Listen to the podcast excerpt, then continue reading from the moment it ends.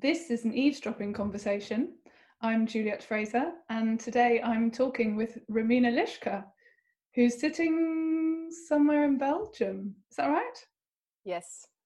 I'm between Brussels and Leuven in the countryside in a small village. Oh, how nice. um, before we get into that, perhaps you can tell um, tell our listeners just a little bit about who you are and the sort of music that you make. Yes, so I'm uh, from Austria originally, from Vienna, where I started music as a child already. I played guitar and I learned a bit Indian music and I played the viola da gamba. And then um, I started to study the violin in Switzerland. And then I continued in Belgium, which is how I arrived here. And I also studied Indian music in Holland and in India. So I do mainly um, early music on the viol, so Renaissance Baroque music, but I also do Indian music vocal, so I sing. And actually now I do more and more projects where I improvise a lot with other musicians, often mus- musicians from the East. Mm-hmm. And um, so, yeah, we are experimenting and searching and doing whatever is fun. And you also have done some new music, yes? Yes, um, I play in the opera of George Benjamin, uh, ah. written on ah. skin, since 2012. Since okay. the, so I did the premiere in Aix-en-Provence, and I follow the production. Well, not everything, but every year.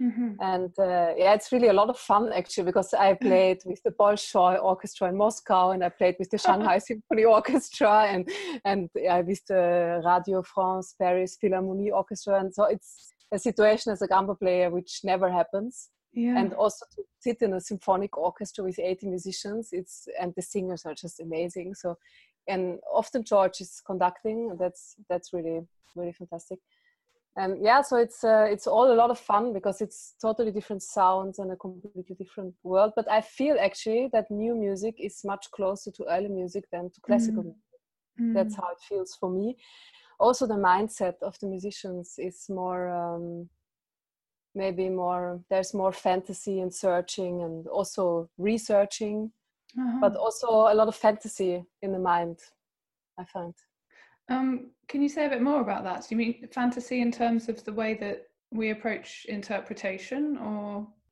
Yeah, maybe not interpretation, but that you really want to understand where music comes from and what is the story behind. Mm-hmm. And you want to create your own context. Because I think often as a more classical musician, that you have this big repertoire so you just play this big repertoire. But if you do early music there's much well now we know a lot but you have to create your own programs. And also in new music you really have to or commission a composer or as a composer you create a new world. Mm. so there's more um yeah more fantasy. Yeah okay that's interesting. And people talk um a lot about this uh, parallel, if you like, between early music and contemporary music, with um, I suppose from a performance point of view, in, in terms of pairing repertoire. People talk about, I think, a, a similar aesthetic restraint, perhaps, between the two eras. Um, yeah. I suppose that's well, it's not true of all contemporary music, of course, and you can hardly say that Gesualdo is emotionally restrained.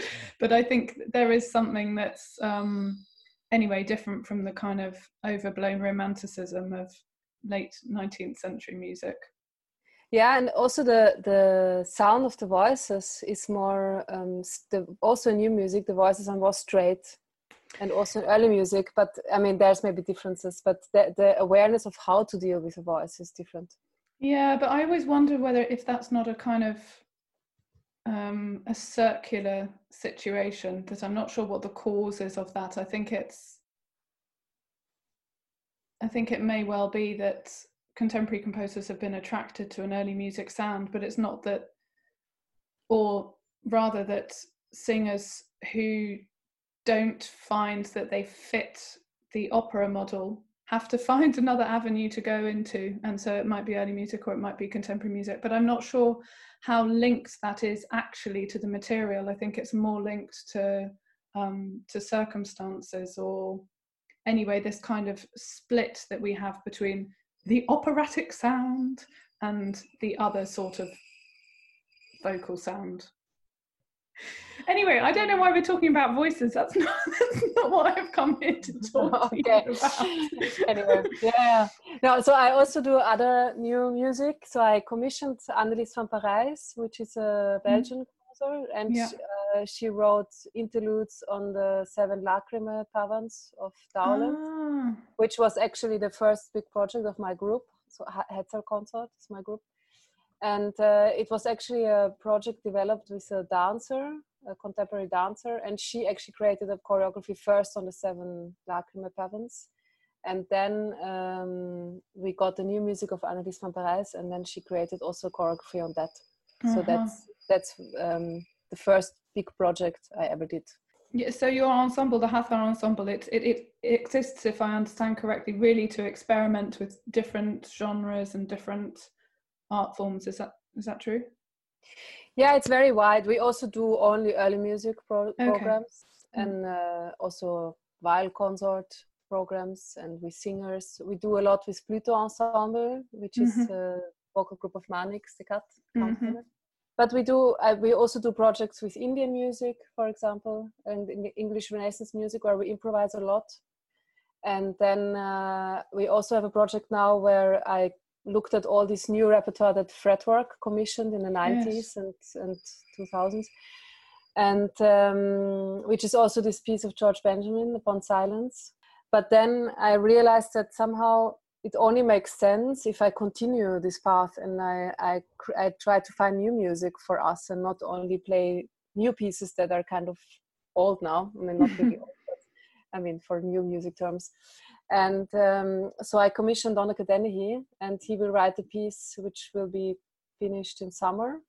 Great. So yeah, so this is a project that that is now new, and then also Marnix uh, wrote a, a, piece which we already, which he was actually singing and playing, so for countertenor and five viols, which was coming out of a personal song and go, went into his piece. So, yeah, so I think I really would like to commission more um, new pieces. So I wanted to ask you if you can articulate what it is about combining or crossing these different genres that excites you. I think it's somehow out of because I, I love the viol consort repertoire, but even me, although I love it very much, I find it very hard to listen one hour to that only. I mean, it's very it's amazing sound, but I think that an ex- like a musical experience also for an audience can live from from variety. Yeah. And i think i just want to have as much different sound as possible. And even having new music and early music that you play in a completely different way so the instruments will sound very different and you look for different so you go on different limits of what is mm. possible in the sound of an instrument because with early music we are always very beautiful but you know there's less extremes. So i think in new music you can create more extremes. Mm-hmm. and also it was very shocking for me when we did this uh, Lachrimae project with the new music and dance and i watched the video it was video recorded just for us and i watched it after and actually the new music kind of talked more to me than the early music. And that was really strange because I, i'm just i was busy for 10 years only with early music and then i realized like huh, that's strange. Like for me as a modern person I, I kind of that talks more to me. So i always think what would i want to listen to for an hour? Yeah. And and I, I think it's just as a person today of course the past can give us a lot and can tell us a lot. But we just need to deal with things today that are today. Mm it's just too limited as a, it's like saying as a human i only focus on now i mean of course we all want that huh? but, uh, but somehow i mean we have a past and we have a future and we have a now it's mm. just very human to just include everything no? mm-hmm. i mean mm-hmm. because not life is not one thing and how about the the Dhrupad so Dhrupad is the oldest form of uh, north indian classical music and it's actually originally it was the chanting of the vedas in the temples ah. which is ah. like 2000 years ago and in the 15th 16th century it came to the courts of the Mughal emperors, like Akbar the Great, so that's mm. a very known one, uh, in Rajasthan. So that's this whole area around Delhi, Jaipur, Jodhpur, Udaipur. And it's actually all what we know today as Indian music, like Ravi Shankar and all that, is actually originally comes from Dhrupad, but it's a new style which came only in the 18th century, which is called Khyal, which is lighter, it's more dance, uh-huh. and it uh-huh. was more the entertainment at court. But the original Dhrupad music was really, um, yeah, it was actually sacred. And mm-hmm. then it mm-hmm. came to the court, and, and there was this musician Tansen. He was like one of the crown jewels of Akbar the Great and this teaching was very strict. It was only taught in families and only to men. So and this changed only in the 20th century. Wow. So basically in the 70s so oh, now really there's a bigger generation of women also singing but it was yeah. forbidden before. Yeah. How did you discover it and how did you study it?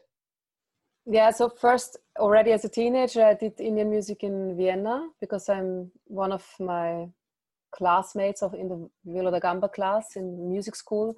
Her father is a sitar player, and uh, he actually learned with um, Annapurna Devi, which was the fiance of Ravi Shankar before he, or I think the first wife.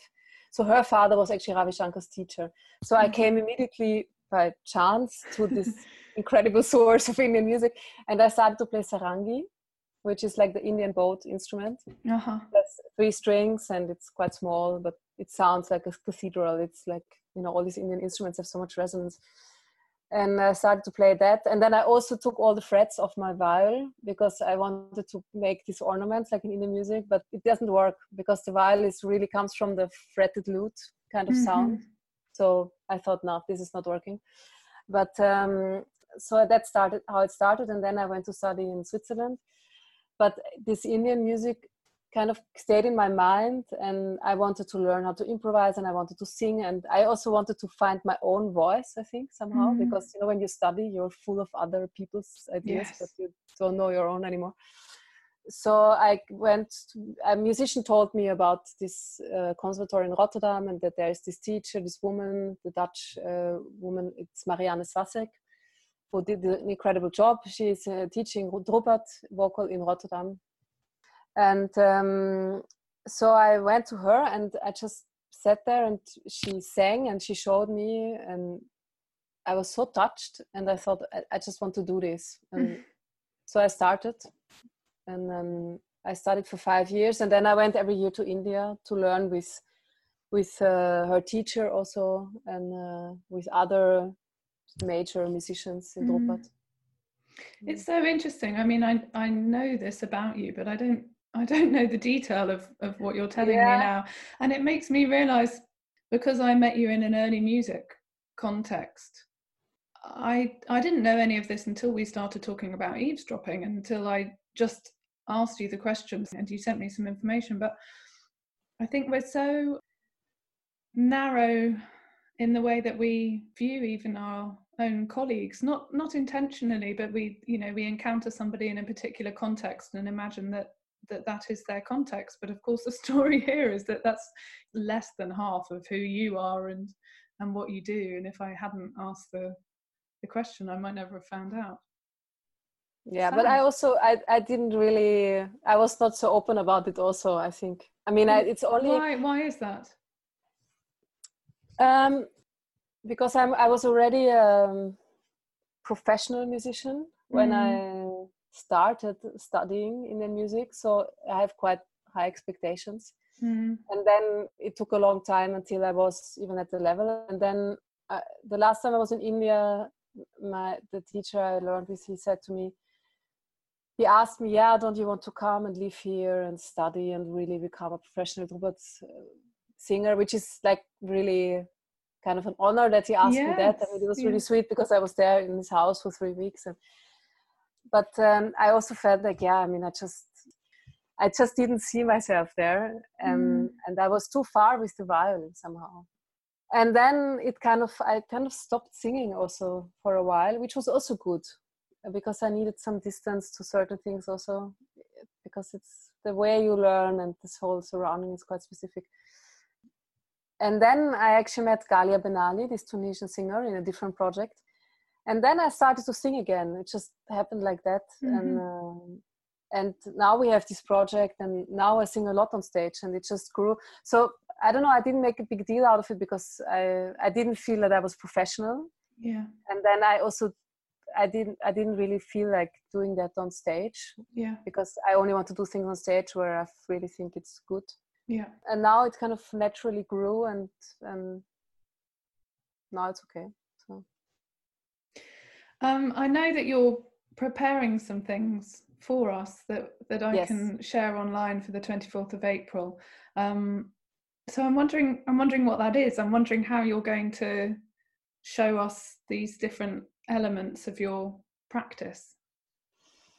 Yeah, so I I recorded some Saint Colombe, mm-hmm. which is um, French Baroque music. Mm-hmm. And what I like about him is it remembers me a bit of the Indian music in the sense that he was kind of um, eremite, you know, he was like a hermit, yeah, a hermit, yeah. So I just we don't know much about him, but he was doing music in his garden hut and uh, just a bit in an own mood and his music is also very free and there's a lot of a lot of light but there's also a lot of darkness and and he's just doing what he feels like that's how the, his music feels you cannot mm-hmm. compare it to any other music in that period or he was not at court he was not he was not adapting to anything and also because you really feel the the monody in the in the pieces still i find mm-hmm. like there's there's something so i will play a bit of that and um, i will play i sing i will sing some Dhrupad where i accompany myself on the viol so i kind of harmonize the indian music which yeah. is also something you wouldn't do because it's just one raga and one melody and so i create kind of a bit more harmony in mm-hmm. that and then I will also um, just do an, alap improvisation in Indian music with the tampura, which is the accompaniment instrument. It's it's a um, it's an instrument with a very long neck and the kind of pumpkin shape um, body. Is it plucked or um, bowed? It's plucked, it's and plucked. it has four strings, and it's always plucked repetitively. Okay. And um, so I will sing uh, one raga, and then I will also do one part where I just improvise a raga on the violin.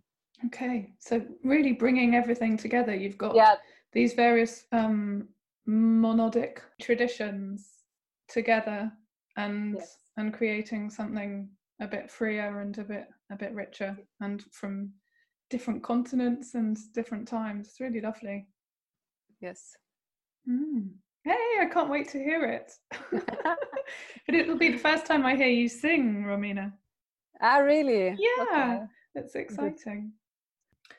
So we'll be uploading that for people to listen to on the 24th of April instead of the live event that would have been here in London. Um, it occurred to me it's um, it's nearly Easter, which is probably normally an extremely busy time for you as a viol player, doing all the St John Passions and Matthew Passions, I imagine, that happen at this time. Um, so how are you spending your days in lockdown? What are you enjoying doing? Yeah, so I um, I was a lot resting. Yeah, I was um, fasting. Is that the right yeah, word? that's right. Yeah, yeah, which is actually the period for it. Yeah, and uh, it was quite a physically and interesting experience to to feel a bit weak physically mm. because I don't eat enough and uh, i think i was reading about it that fasting is actually is you give up a lot of things to kind of rethink your life and to to see what you all have in your life and if it's really what what is useful or what you what you value mm. so in kind of distancing yourself from all this fullness in life you think about what, what do i really what is really um, precious in mm. my life. Did you find some surprising ideas or surprising answers? What I really enjoyed was that there, there was no pressure in work mm. and that there was this kind of just being home and having this very simple life. So you just make healthy food and you mm. go to nature and you have time to read or just to do nothing to sleep to rest a lot and mm. And i then I, I had this feeling of my life is always so extremely busy. Does it is is my life more worth because i'm because i'm more busy? Or do i give people yeah. do i give people more because i play thousands of concerts? Or maybe maybe i can create more special moments by doing actually less. Mm. and also this effect of like dropping everything you get so much space and and other ideas mm. which normally you don't get because you have no space for it mm. is this are these extraordinary circumstances making you feel more or less creative no but i feel more like a child you know i have more I, because i because i don't have to do anything yeah. so it's just fun yeah. you know it's not so serious it's just yeah. fun you know it's like as a child you don't think about oh i'm so creative now it's true it's actually i think i did you know i think i was yeah, a bit obnoxious yeah. i remember when i was going through my extreme poetry phrase phase when i was probably about seven and eight and i remember thinking i'm very creative yeah. Yeah, but I had this later as a teenager through also mm-hmm. writing poems. Like, oh, I'm, so, I'm writing so beautiful sentence. now I probably would find it complete shit, but anyway. I'm sure. yeah. But I mean, as a child, child, you know, before mm-hmm. all this head comes in. Yeah, before the self consciousness starts. Yeah, because you like doing it. Yeah. No reason other than that somehow. Great. very liberating, no? yeah, absolutely. Romina, thank you so much for for talking to me. It's uh, it's really nice to hear so much about your practice, about what you do, and I'm really looking forward to hearing the material that you prepare for us. So thank you for taking the time to do that. No, no, thank you, Juliet, because I think you're doing a fantastic job, and I'm very happy that you wanted to invite me in the first place. Thank you. And I think it's wonderful what you do, and it's a pity that we we cannot live it all live, but I'm sure we will do it later yes. in another way. Yes exactly. Thanks romina